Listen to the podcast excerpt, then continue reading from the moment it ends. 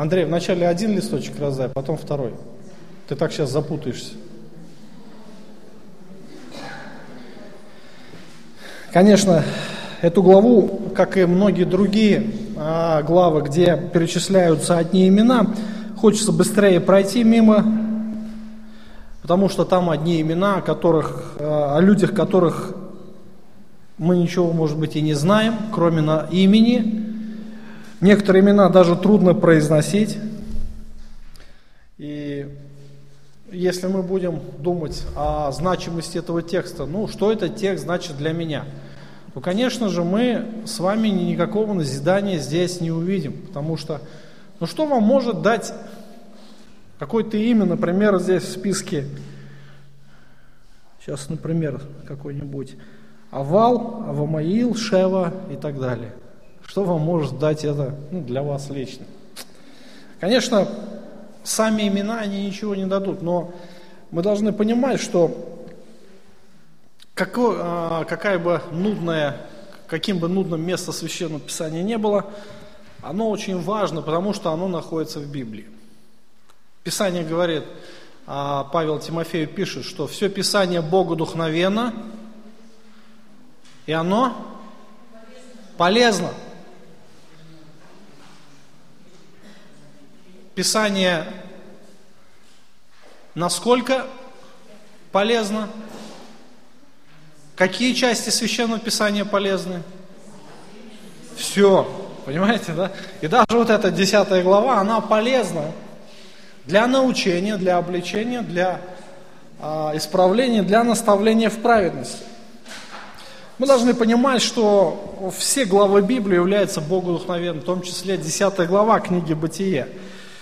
И мы должны помнить о том, что Павел Иванович сегодня утром об этом говорил. Так, давайте разберемся с конспектами, потом продолжим. Все получили по два листочка?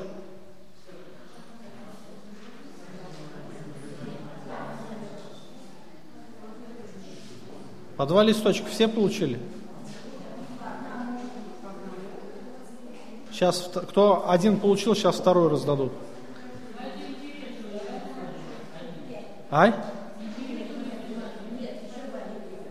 Не слышу я ничего. Все говорят, а ничего не слыхать. Неправильно.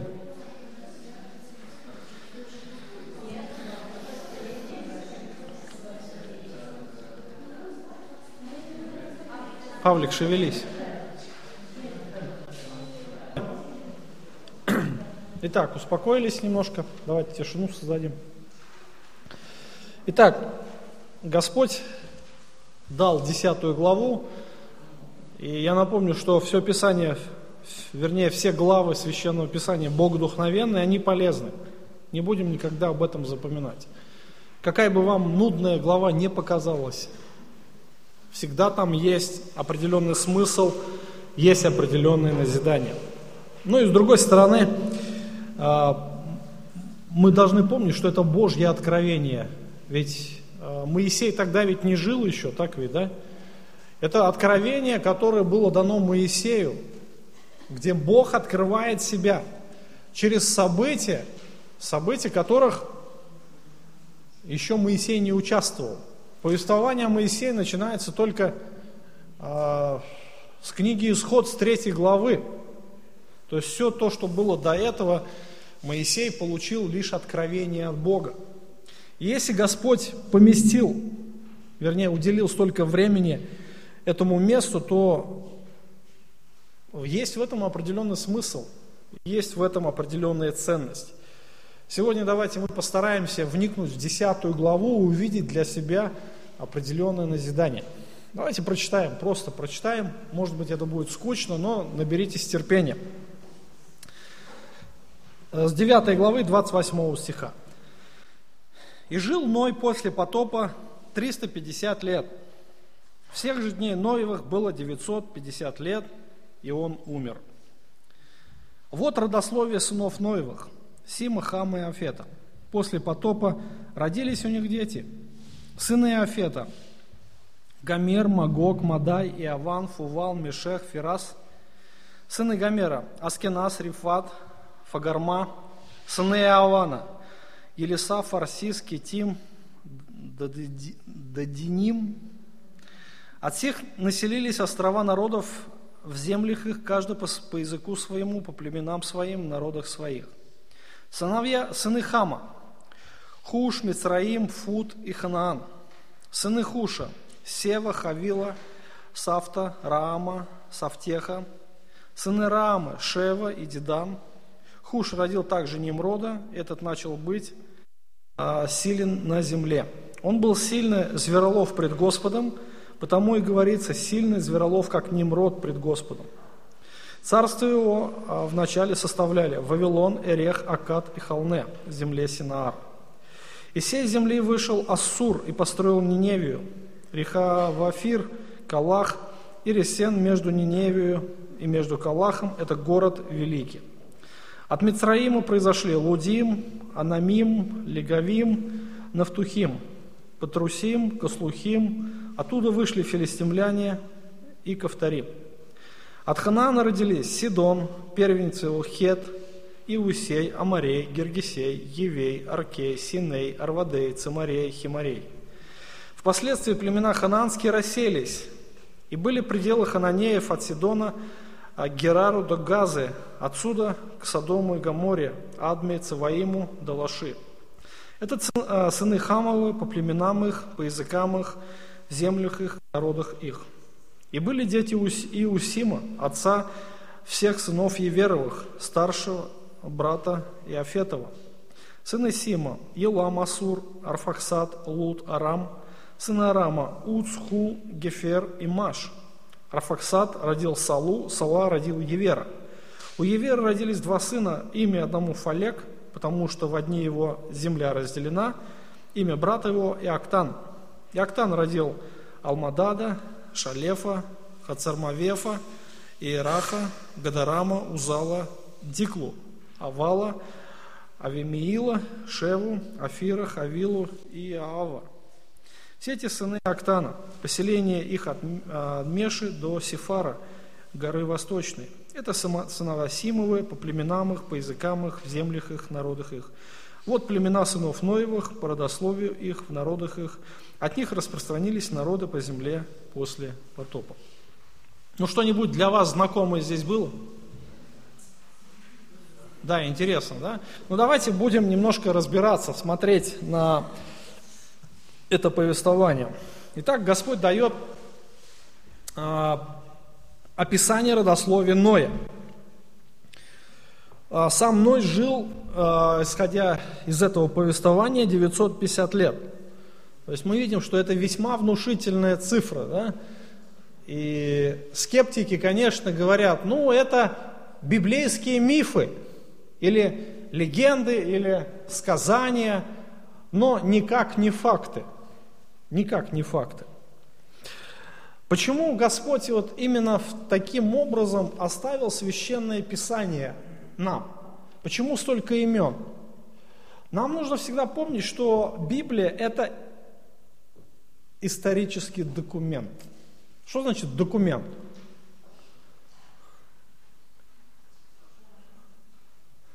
Документ это что-то такое важное, да? То есть, который показывает какую-то подлинность, да? что это не вымыслы, это факты что это были реальные люди, что это люди, э, которые жили когда-то на земле.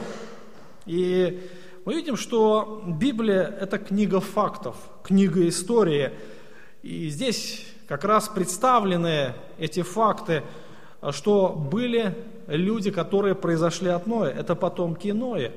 Многие, конечно, скептики сегодня пытаются опровергнуть достоверность библейской информации, говорят, что люди столько не живут, это вообще, ну, кто из людей может столько прожить? Максимум там 200 лет, даже 300 лет никто не живет, а тут 950. Ну, ерунда какая. Адам 930 прожил, да. Нам всегда нужно понимать, что э, Библия не обманывает.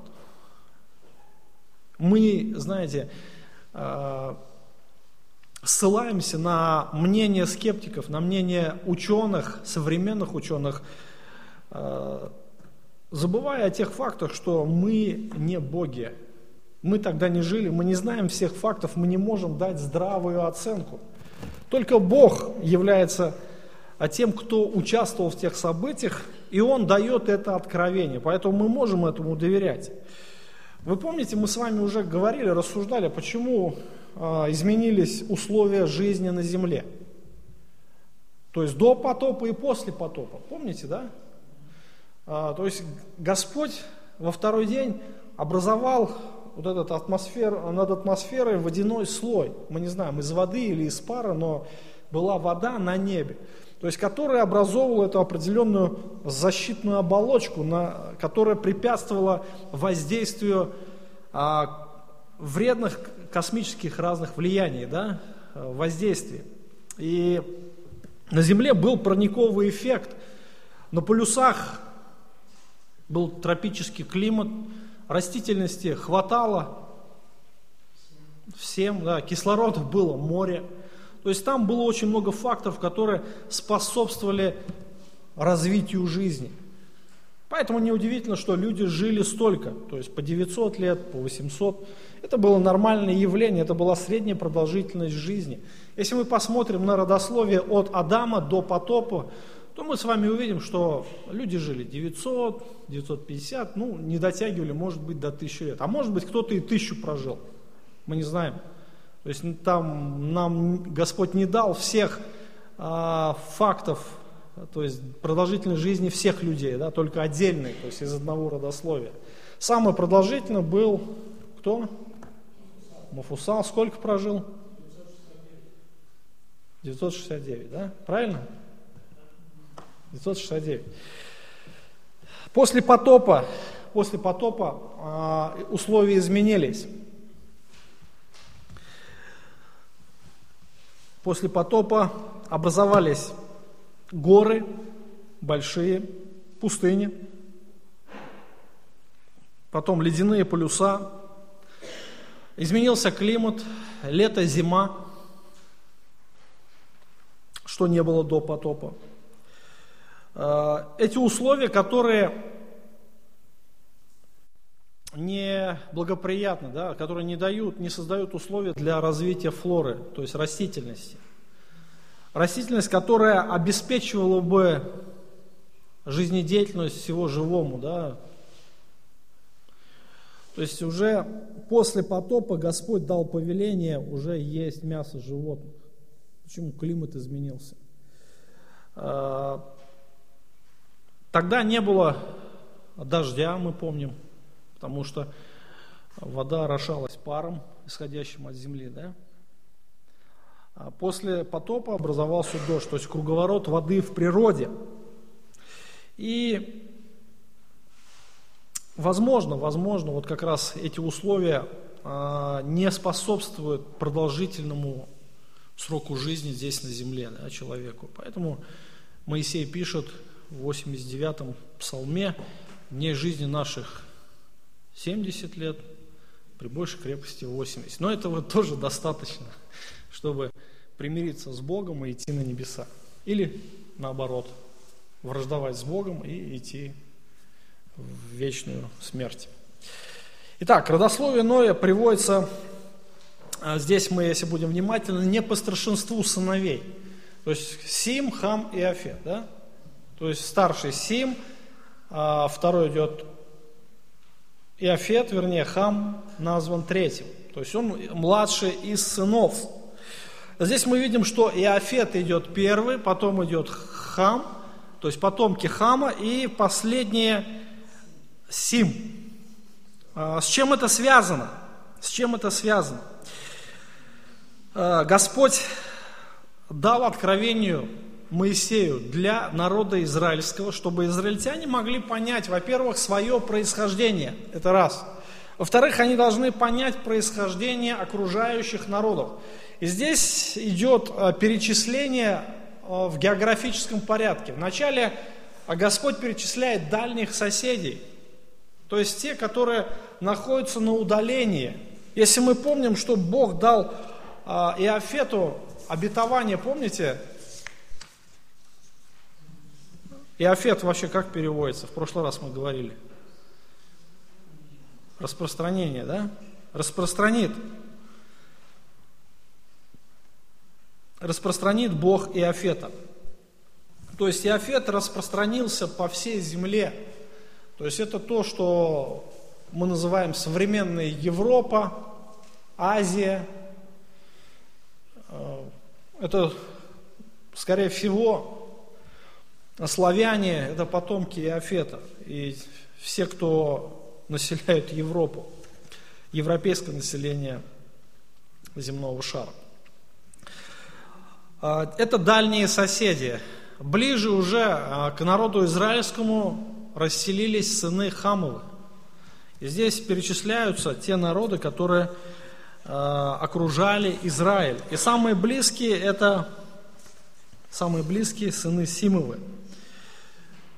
От самых далеких, то есть до самых близких. То есть Господь вот так вот показывает а, народу израильскому, какие народы располагаются – а, вокруг них и откуда они произошли. Десятая глава а, начинается и заканчивается сходными выражениями. Посмотрите на первый и последний стих. Вот родословие сынов Ноевых, Сима, Хама и Афета. После потопа родились у них дети. Вот племена сынов Ноевых по родословиям их, в народах их, от них распространились народы по земле после потопа. То есть, смотрите, распространение, распространение Ноевых потомков на земле после потопа. То есть вот это основная глава. Как они распространились. Вернее, 10 глава, посмотрите в конспект, отвечает на вопрос, кто распространился по земле после потопа? А 11 объясняет, как они распространились. Вы помните, да, каким образом народы распространились по земле? Помните, да, 11 главу? Вавилонская башня. Вспомнили? Это будем мы изучать в следующий раз уже, Вавилон. Откуда появилось столько языков? Итак, э, родословие сынов Ноевых – один человек стал отцом всех народов. То есть мы уже с вами говорили, он подобен Адаму. Он стал как бы вторым Адамом, от которого произошло все человечество. Он стал родоначальником всего рода человеческого. И дальше мы видим э, в 10 главе, э, что Господь показывает, что от его трех сыновей произошло 70 народов. Но это а те народы, которые были знакомы, скорее всего, Израиль. Те народы, которые окружали Израиль. Возможно, а, с многими они не сталкивались, но здесь, здесь даны перечисления а, родоначальников, родоначальников а, народов, которые населяли тогда, вернее, те земли вокруг Израиля. А с многими из них, наверное, Израиль даже не соприкасался, но со многими до сих пор ведет эту войну, да, до сих пор воюет. Итак, сыны Афета, дальние соседи народности, проживающие далеко от Израиля. Далеко от Израиля. И мы читаем здесь э, сыны Афета, Гомер, Магог, дальше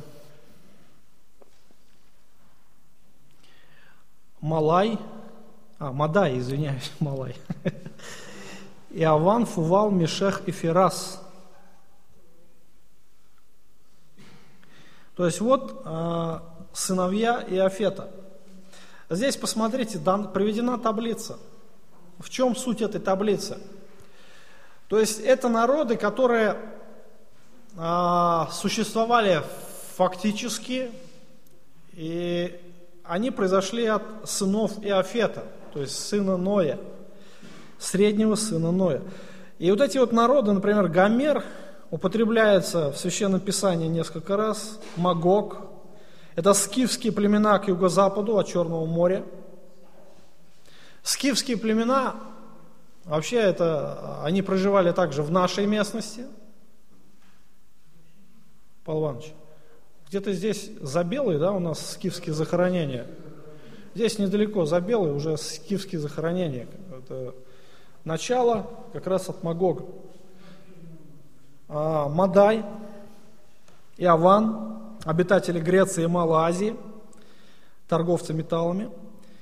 Фувал, неоднократно упоминается в Священном Писании, здесь ссылки вам даны, если вам будет интересно, вы можете дома просмотреть. Мешех и Фирас. Дальше, внуки Ноя, Аскеназ, Рифат, Фагарма.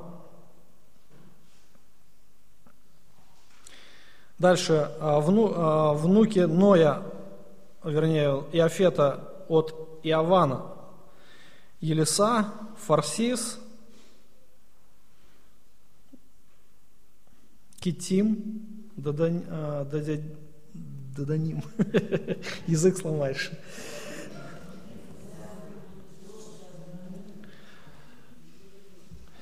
От них населились острова народов в землях их, каждый по языку своему, по племенам своим, в народах своих.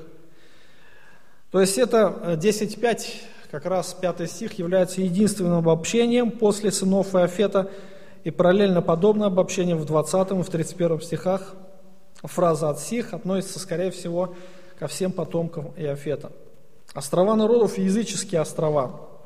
Это прибрежные средиземноморские территории, заселенные после рассеяния, в котором рассказывалось в 11 главе. А сразу может возникнуть вопрос, братья и сестры, Сразу вопрос, а как быть с народами, например, в Южной Америке, там, инки, майя, помните, да? У которых были развиты цивилизации в свое время. Откуда они там появились? Я могу сказать однозначно, а, один факт. Посмотрите, а, Писание дает ответы на все вопросы.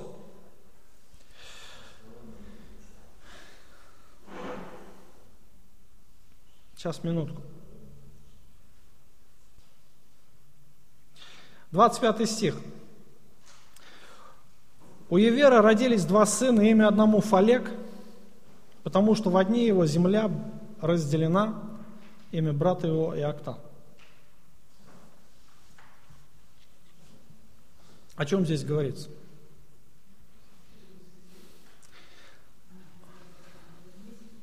Произошло разделение земли. Вообще интересно, если посмотреть на землю, на землю, то а, можно увидеть, что земля, в принципе, она когда-то составляла единый континент. Некоторые говорят, что в принципе материки друг от друга сейчас отдаляются. Ничего такого не происходит. Потому что а, когда, наверное, образовался ледник, было таяние его, вода начала заполнять мировой океан, и все, что находилось ниже уровня моря, той отметки, оно ушло под воду, а суша осталась. Поэтому в этом ничего нет удивительного. Народы вначале разошлись, потом земля была разделена. Все нормально. Писание дает ответы на все вопросы. Итак, а, сыновья Фета разошлись по дальним территориям. Дальше. А, Моисей, Моисей дает информацию по, про сынов Хама, 6 стиха до 20. Посмотрите на таблицу. То есть а, здесь мы видим четыре сына. У Хама было четыре сына. Эти четверо сынов, от них произошли 30 народов, то есть которые здесь упоминаются в Священном Писании. И из этих семей выделяются три группы. Народы, которые заселили Вавилон, Египет и Ханаан. То есть эти народы, эти народы находились под Божьим проклятием. Эти народы всегда враждовали с Богом. В этих народах всегда был центр идолопоклонства. То есть от них происходило различные, происходили различные а, идолопоклоннические культы. Все исходит оттуда. И представители этих народов на протяжении всей истории воюют с Израилем. Смотрите внимательно. Хуш. То есть это э, потомки эфиопов. Южный Египет. От него э, Сева, Хавила, э, Сафта, Рама. Тоже здесь приведены ссылки. От Рамы произошли Шева, Дидан, то есть это были впоследствии торговые города. Посмотрите, так, э, так, так, сейчас минутку. Хуш также, 8 стих, родил Немрода. Этот начал быть силен на земле. Он был сильный зверолов пред Господом, потому и говорится, сильный зверолов, как Немрод перед Господом. Царство его вначале составляли Вавилон, Эрех, Акад, Халне в земле Синаар. Из этой земли вышли Ассуры, построил Ниневию, Рехававир, Калах. Ирисен между Ниневию, между Калахом, это город великий. Смотрите, Немрод. Вообще, это родоначальник древнего культа. Он обожествил себя обожествил себя, и Немрод а, является одним из богов в древнем Вавилоне. То есть его, ему, вернее, поклонялись. Посмотрите, здесь уже в самом начале э, говорится о том, насколько он был сильным, его выделяли, его обожествили. Он стал родоначальником, родоначальником одного из древнейших культов. И он был одним из царем, одним из великих царей. И царство его составляли, посмотрите, Вавилон. Вот когда строили Вавилонскую башню, Вавилонскую башню строили, а, там на высоте, там ученые предполагают, что, ну в следующий раз мы об этом будем подробнее говорить, Э, уже построили, э, как его называют, зикурат, да, этот алтарь для поклонения. И предполагается, что один из алтарей как раз предназначался для Немрода. То есть это был уже культ поклонения. Э, вероятнее всего, вероятнее всего, что Немрод возглавил как раз вот этот бунт, бунт человечества против Бога, который привел как раз к разделению языков. И Немрод – это ассоциация как раз идолопоклонства. Все города, которые а, тогда входили в его царство, они являлись центром идолопоклонства. Вавилон – это название, которое будет фигурировать а, в последнем времени – Вавилон буквально обозначает смешение. То есть Вавилон – это центр смешения различных религий, соединенных воедино. Вероятнее всего, Немрод также явился э, родоначальником соединения этих культов, и он замкнул все культы на себе самом и стал высшим, так сказать, Богом. Из этой земли вышел Ассур – Асур – это тоже человек, это реальная личность, от которого произошли кто? Ассирийцы. Столица где? Ниневия. То есть это тоже э, народ, который сыграет ключевую роль в жизни израильского народа. Окажет огромнейшее влияние. А, Ассирия это, а, это одна из империй, которая управля, а, так, существовала в истории, которая поработила Израиль. Мы помним, что царь ассирийский это весьма жестокий царь был. Он решил проблему в завоеванных землях, как наш Сталин примерно. Переселение народов, великое переселение народов было. Что он делал? Что они делали? Один народ. А, обычно люди сражаются очень мужественно. За какие ценности? За Родину. За Родину, да? Что он сделал? Он просто лишил людей Родины. Он просто переселил одни народ туда, другие туда. Как на шахматной доске, знаете. И все. У человека нет родины, за что ему воевать? Вот то же самое он сделал с десятью коленами, с Северным царством. Он взял и переселил их в Ассирию. А других идолопоклонников загнал в Самарию, тогда столица Северного царства. Их прозвали потом самаряне, язычники, полукровки. Итак, Вавилон, символ всякого нечестия. Ниневию построил Ассур, сын Сима, однако управлял той территорией Хамид Немрод. Ниневия плюс окрестное селение, город Великий. Дальше, Мицраим. Мицраим. А Мицраим это а, синоним, то есть там встречается в Писании а, египтяне. В Египте израильтяне были рабами, впоследствии египетские фараоны часто угрожали Израилю, тоже постоянно шла борьба в истории. От Мицраима произошли, а, произошел а, Каслухим. Откуда вышли филистимляне? Здесь 14 стих как раз а, говорит об этом напрямую. Филистимляне. Кто такие филистимляне? Постоянные враги Израиля, да?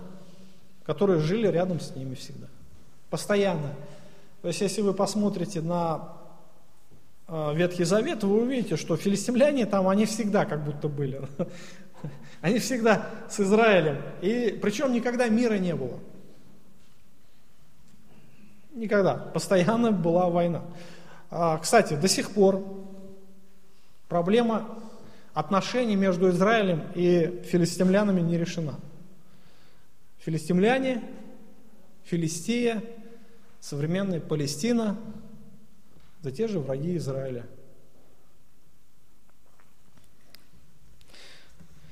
Следующее, Ханаан. Кто такой Ханаан? Внук Ноя, да, но о Ханаане сказано отдельно. Где?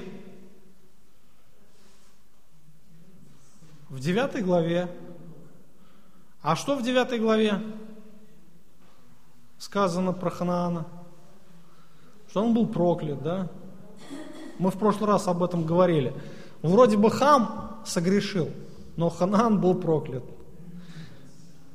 Но так оно и было. И мы читаем а, потомки Ханаана, сыновья Ханаана, и там очень много знакомых имен – те, кто читает Библию, тот хорошо знаком. Сидон. Знаком Тир и Сидон, да? То есть это один из э, финикийских городов. Хет, Хитея, э, народность Хитея. Авраам купил погребальное поле у сынов Хетовых. И Иевусей, Одна из народностей, которая населяла тогда Иерусалим и окрестности. Иевус, старинное название Иерусалима, Иевус. Почему? От Иусея произошел. То есть он, наверное, скорее всего и построил Иерусалим. Амарей, Гергесей, Евей. То есть мы видим, что это народности, которые а, населяли тогда хананскую землю, которых Израиль должен был уничтожить, войдя в Ханаан. Мы встречаем это в Писании.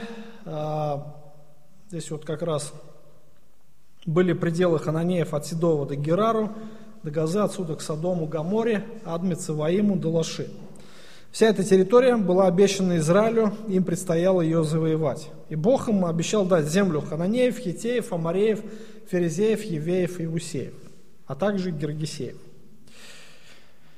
То есть это знакомые нам народности, но это народности, и теперь мы знаем, откуда они произошли. Знаете, да? От Ноя, да? От Адама. Итак, сыновья Сима. Сыновья Сима. Пять сыновей, 26 народов. Написано, были дети и у Сима, да? Отца всех сынов Еверовых, старшего брата Иофета. Вообще, почему, почему Евер? Такое внимание, Евер. А почему израильтян прозвали евреями? Никогда не думали. Почему они евреи? И евреи, кругом одни евреи, да? Буквально потомки Евера. То есть был такой Евер. Э, вероятнее всего, что основатель крупного клана племен был. То есть он, э, наверное, был один из руководителей э, родового клана. То есть род особо был у него. И всех потомков его прозвали евреями. Еверами, там, я не знаю, потом перешло это в еве, евреев. И до сих пор, до сих пор. Итак, а, сыновья Сима, отца всех сынов Еверовых, старшего брата Иофетова. Сыны Сима, Елам, Асур, Афраксат, Лут, Арам. Сыны Арама, Уц, Хул, Гефер и Маш. Арфаксат родил Салу, Сала родил Евера. По-моему, седьмой от Адама, да?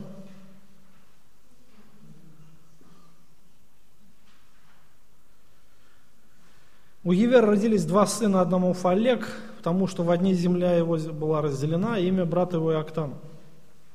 Иоктан родил Алмадада, Шелефа, Ацермавефа, Иераха, Бедараму, Узала, Дику, Авала – Авамаила, Шеву, Афира, Хавилу и Ава, все это сыны Актана.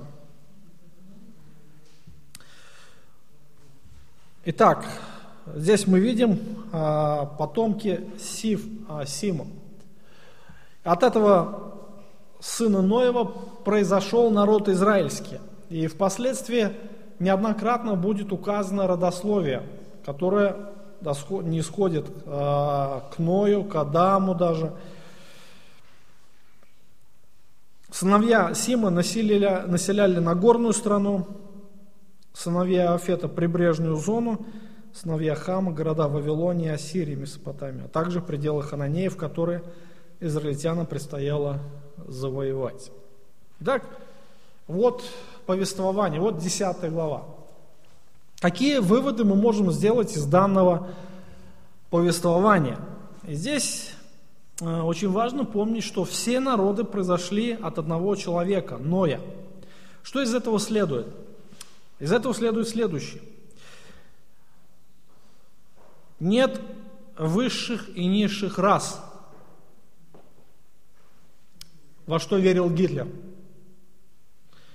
Почему он уничтожал евреев? Он поверил в ложь, что евреи, они не так далеко отстоят от обезьян. Это следующая стадия. А арийцы – это высшая раса, куда входят и немцы тоже. Поэтому, если, говорит, вы убьете еврея, вы в этом не согрешите. Все нормально. А евреи те же самые животные, только, может быть, на ступеньку чуть повыше. И вся Германия в это поверила.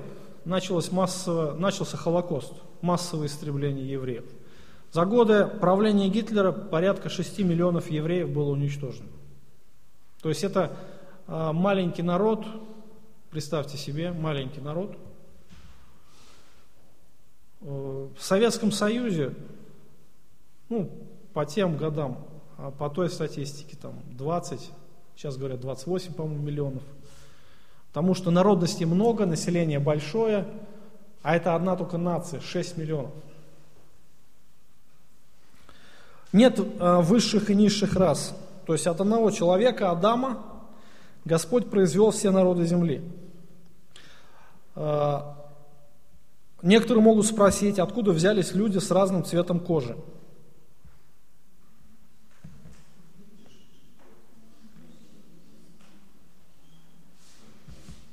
Откуда? Как вы думаете? Некоторые говорят, а негры произошли от хама. Это одно из проклятий хама. Правильно, нет? Почему неправильно? А может быть на самом деле?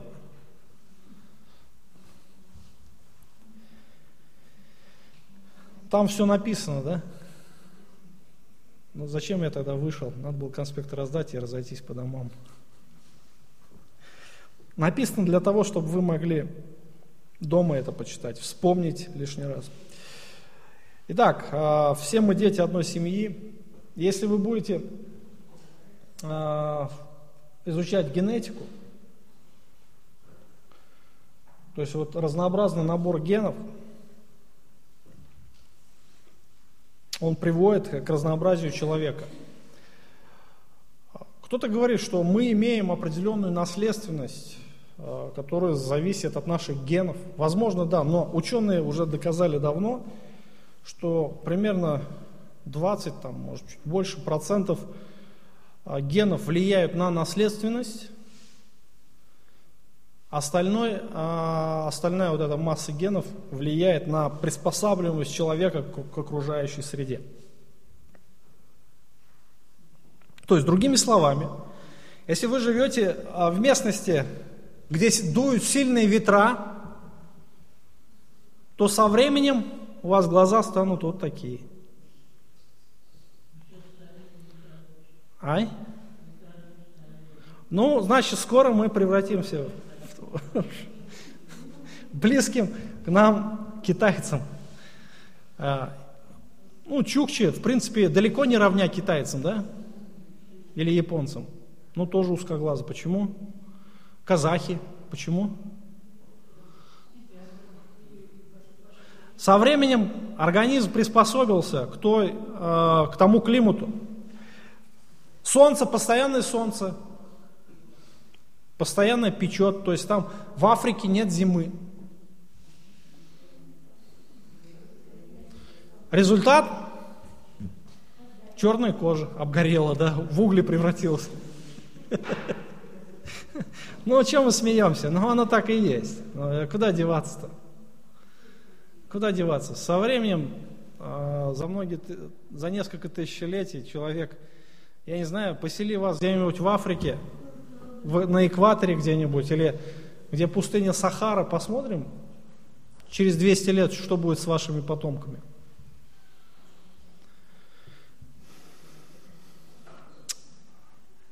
Нет высших или низших рас. Все мы произошли от одного человека, от Адама, потом от Ноя, от, его, от трех сыновей Ноевых.